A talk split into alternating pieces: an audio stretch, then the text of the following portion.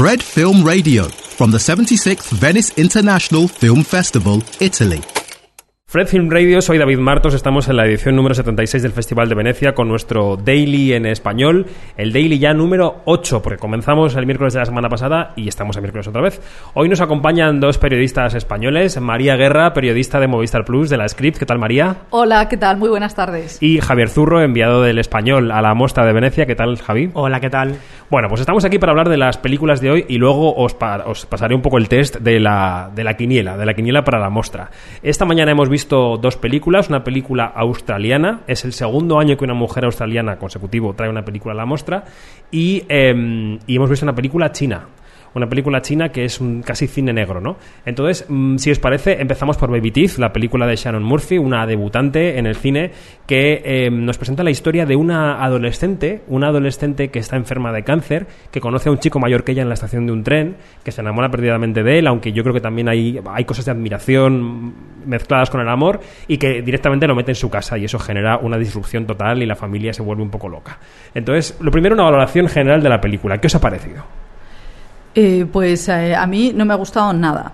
Me ha parecido eh, que, que verde pues que es una especie me, parece excesivamente eh, me parece artificial me parece tiene me parece que tiene un arranque muy interesante pero fundamentalmente en este festival en el que tanto se habla de cuotas eh, me parece que la cuota de esta película es la estrella.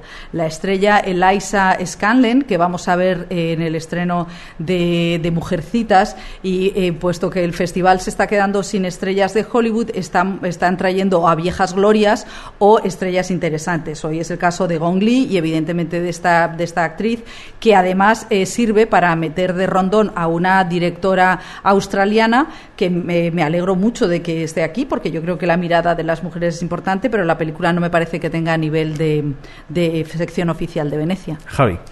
Eh, bueno, estoy un poco de acuerdo con María, no tan radicalmente. Me parece un Love Story Millennial. Me parece una que será una película que funcione muy bien con los adolescentes. O sea, creo que esto puede, por ejemplo, si esto se fuera parte del catálogo de Netflix, sería un pepino. O sea, eh, creo que puede conectar muy bien con ellos. Pero es verdad que a mí se me queda corta como película de Festival de Venecia. Una sección oficial. O sea, no, no entiendo muy bien todos los valores de Baby Teeth para estar a competición. Dale, dale, María. No, es que a mí me parece que es interesante que, tiene un. O sea, esta, esta actriz. Eh, maravillosa, guapísima. Eh, yo creo, la veo más, es una, adolescente, eh, hija de un psiquiatra y una música, es la típica hija de, la burguesía eh, y de izquierdas, ¿no? Esos padres que, que creen que son maravillosos, que son súper liberales, pero que a la hora de que su hija se relacione con un, un yonki, un drogadicto, pues ponen el grito en el cielo, porque al fin y al cabo tienen los mismos valores de la derecha de, de toda la vida. Entonces a mí me parece que esta película desaprovecha la reflexión sobre, es sobre eso, sobre que la izquierda eh, socialdemócrata y liberal de todo el mundo es, al fin y al cabo, mm, eh, tan retrógrada como la derecha de todo el mundo. Entonces, mm, la, protagonista tiene cáncer cuando yo creo que en realidad debería padecer anorexia, que es la enfermedad de los hijos que, de padres perfeccionistas. Y hmm. entonces, eh, es una parte que tiene un cáncer, de, está gordita y con una cara de, feliz, de salud, que, que aparte una persona con cáncer a los 17 años voz rezuma un dolor y una infelicidad y un pavor que yo no me he creído. Sí, a mí también me parece un poco artificial esos colores, esos carteles. Eh, por eso creo que, es, que, está muy enfocada al público adolescente. Y sí que me gusta, por ejemplo, y creo que están desaprovechados eh, los dos secundarios que hacen de sus padres, porque me parecen los personajes más interesantes en sus contradicciones, en su forma también de soportar ese dolor. Creo que Ben Mendelssohn y Essie Davis, que era la actriz de Babadook, están maravillosos, pero creo que no se explota ni eh, mm, realmente ni la relación de, la hija con los padres, ni, ni, la relación de los propios padres y cómo soportan esa situación. Entonces creo que al final está todo eh, un poco en el aire y se me hace larga, que es algo que creo que no tendría que ocurrir con una película como esta. Bueno, pues yo no estoy de acuerdo con vos vosotros. Eh, es verdad que yo creo que la directora no va por ahí, ¿no? Yo creo que esa lectura política o pseudopolítica que haces eh, eh, no, no ha estado en ningún momento en la mente de la directora y tampoco de la guionista. Contaba en la rueda de prensa que ella, no, digamos que no lo decidió cuando se murió una amiga suya con 20 años, pero sí que le salió escribir sobre el cáncer o adaptar el tema, la obra de teatro y llevarla por el tema del cáncer, porque parece que lo tenía como oculto en su pasado, ¿no? O sea, es una película que se centra más en los sentimientos que en la reflexión socioeconómica de la familia que está allí en esa casa. Me, sí me parece que, tiene virtudes, eh, yo creo que capta la, frescura adolescente dejando aparte el cáncer. Yo creo que es verdad que ese aspecto está, está un poco soslayado y que es un poco adorno en ese marco de la familia, pero creo que la frescura de esa adolescente y ese huracán que, que revoluciona la casa y los padres la miran como extrañados, no solo porque haya un novio peligroso, el novio de que canta Serrat de más traído un, un chico con pelo largo, sino que, que no se explican eh, la conjunción entre la enfermedad, la relación, porque aparece el amor en su vida de repente. O sea, yo creo que va un poco más allá de la reflexión burguesa, sino que está captando el, la locura, el momento en el que se te cruza el cable con, con 15 años.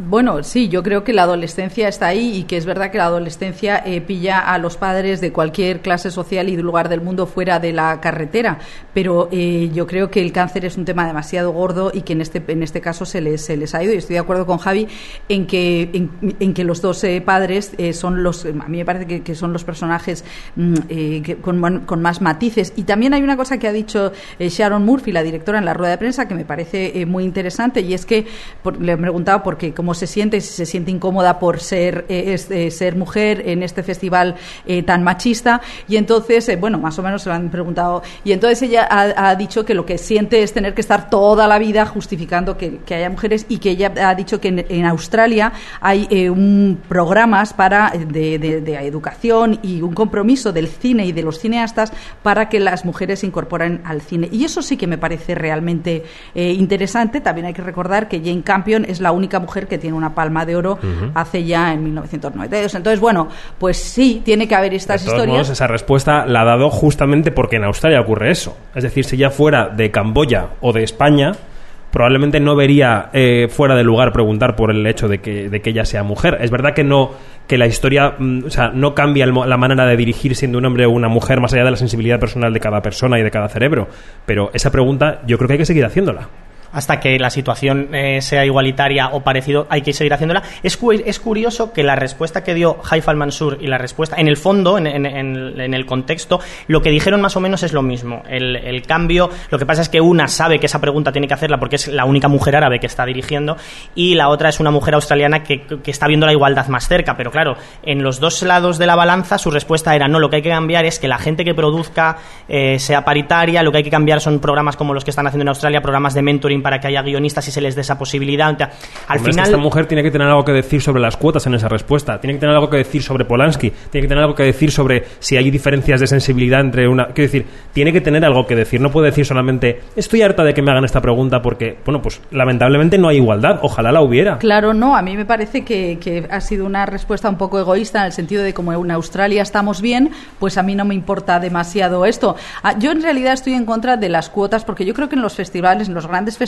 como Cannes y como Venecia, lo que hay cuotas de grandes nombres muy vacíos. O sea, en estos Sí. últimos días está, hay unas, eh, unas cuota viejuna la existe. cuota de grandes nombres que no han, que no, ya francamente nos sobran y falta valentía. Esta película la han traído por la estrella. Eh, posiblemente en Latinoamérica, en Asia, en, en, en Rumanía, en, en la misma Italia, haya directoras jóvenes con más riesgo y sin estrellas. Entonces yo creo que lo que le pasa al festival es que le da pavor, que pues, pasando, que se vayan los periodistas, pero un festival tiene que descubrir y yo creo que esto es en est- esta película me parece mucho peor que la saudí en el sentido de que la saudí desvela es más profunda en su mirada política y esta a mí me parece que no dice nada.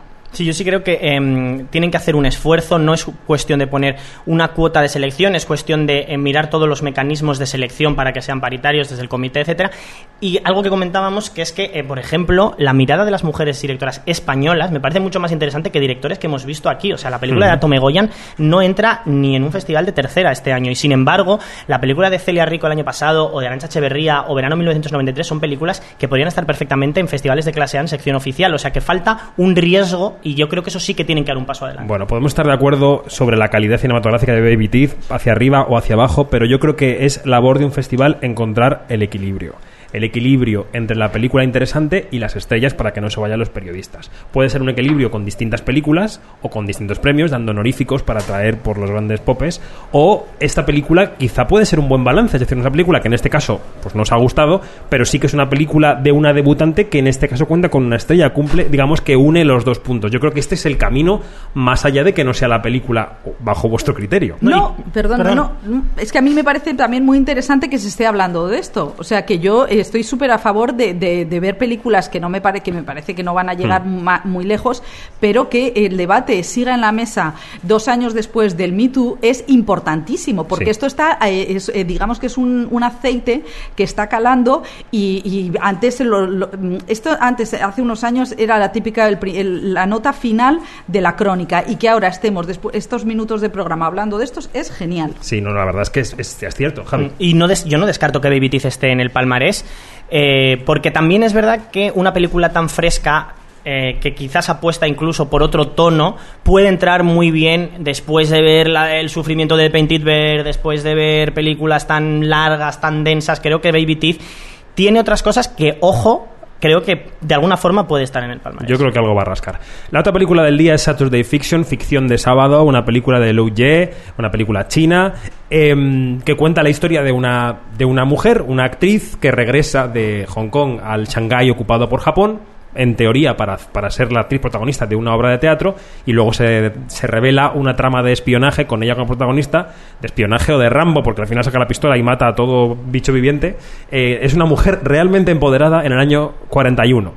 ¿Qué os ha parecido la película china? Yo voy a empezar por un comentario frívolo, que es que mm, no distingo bien los personajes chinos Bueno, es que no es nada frívolo. Para un espectador occidental, o al menos Lo he pasado para mí, fatal. es muy, es muy importante. Y de hecho me ha costado muchísimo entrar en la película porque estaba completamente eh, perdido con todos los personajes. Y me parece interesante que es la tercera película de espías que vemos. Y también que una constante de este festival que te- es que eh, eh, hay muchas películas que hablan sobre las apariencias, sobre fingir, sobre los juegos de espejos. Eh, eh, inauguró Y sobre la actores, Verité y sobre actores. actores, inauguró la Verité, lo hemos tenido en todas las películas de espías realmente, pero también el Joker iba también un poco de esto. Mm. Y ahora llegamos a una película que es un poco ya el, el sumum del juego de espejos que, pro- que ha propuesto Venecia. Bueno, a mí me ha gustado mucho, me parece que es muy interesante eh, la mirada, o sea, la, la recreación de una película de, es- de espías de cine clásico que es en blanco y negro y, y, mm, es muy confusa la primera hora, o sea, te- yo creo que Es no es tanto confusa. porque ellos sean eh, asiáticos y no, no los distingamos, sino porque el guion es muy confuso, entonces tú no consigues eh, identificar a los, eh, a los personajes, pero luego en la segunda hora realmente cuadra un, un puzzle. Eso es tramposo, eso me parece tramposo, pero visualmente me encanta y luego la verdad es que tiene un final increciendo que es estupendo. Mm,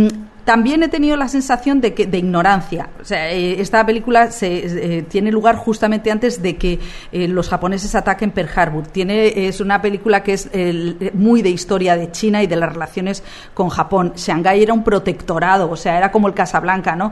Y entonces eh, yo tengo, claro, sentía la ignorancia total de, mm, de lo que significa esta- esto para, para los asiáticos y que nosotros no sabemos.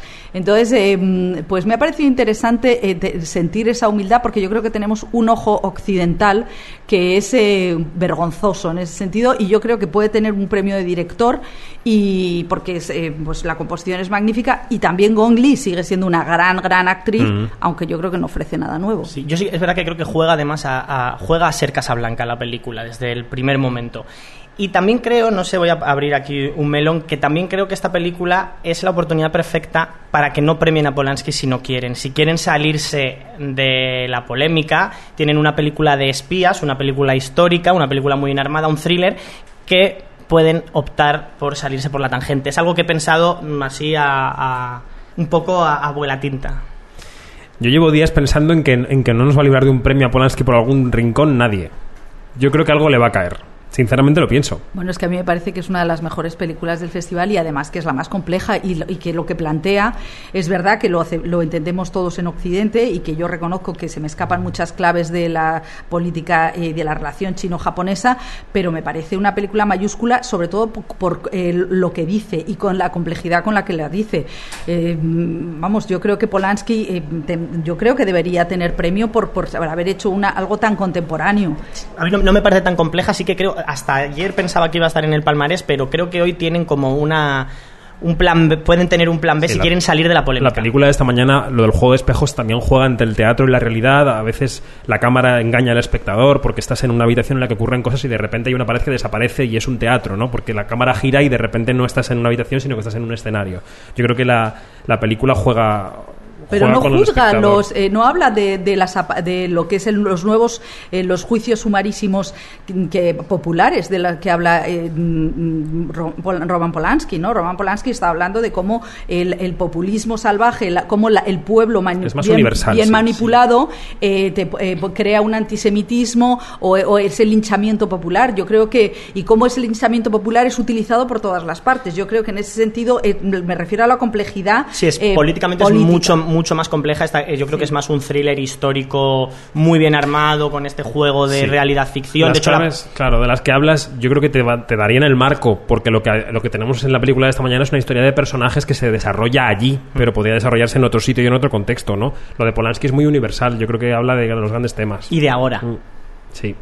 Bueno, estamos ya eh, casi terminando este daily y os quería preguntar por lo que más os ha gustado del festival, aparte de lo que ya hemos mencionado, ¿qué creéis que puede hacer Palmarés? Yo no sé si creéis que eh, Joaquín Fénix, que ya tiene Copa Volpi, puede repetir o si directamente se va al Oscar y aquí deja sitio para otro.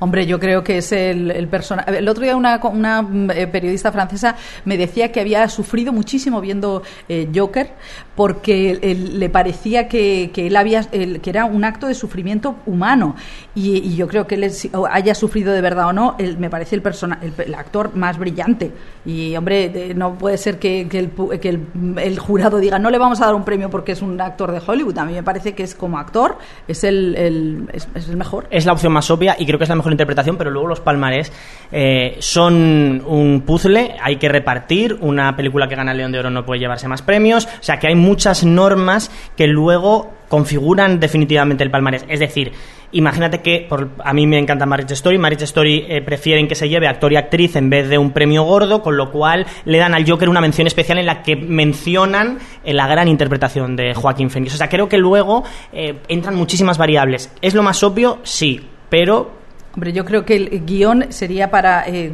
para la Marriage Story, que es un guion magnífico. Es verdad que en el caso de las actrices eh, hay grandes. Es que es, está Gon Lee, que lo hace, em, es magnífica, Catherine Deneuve, eh, Jo- eh, está Scarlett Johansson, la chica de Emma. Mm, hay más Mariana personajes de Girolamo. sí. Mm.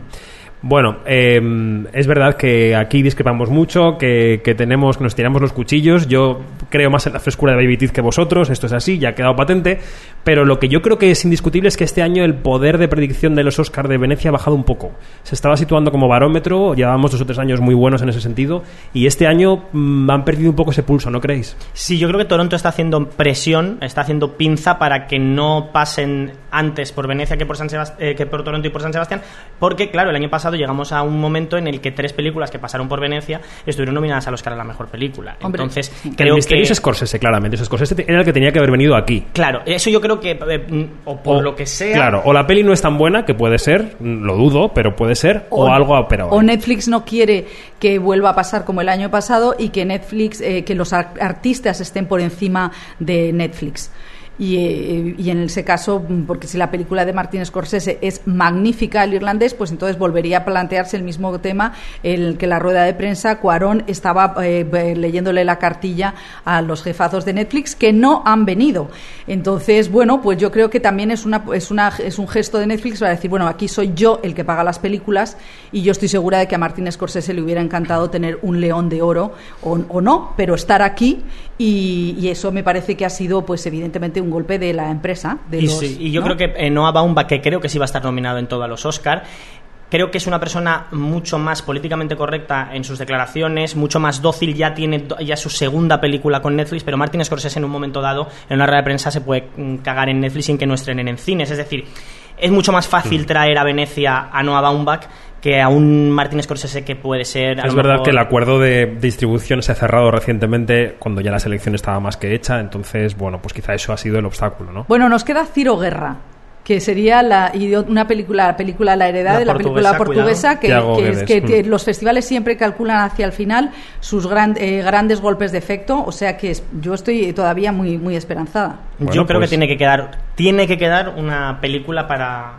Lo seguiremos comentando aquí. Es verdad que la China de esta mañana, que ha gustado mucho en general, no, nos- no la esperábamos, no estaba en el radar, así que esto puede pasar en cualquier momento. María Guerra, Movistar Plus, gracias. muchas gracias a Fred gracias David Javier Zurro, el español, muchas gracias. gracias a vosotros Esto ha sido el octavo daily en español de la muestra de Venecia 2019 y esto es Fred, The Festival Insider. Fred Film Radio. 24 7 on Fred.fm and smartphone apps.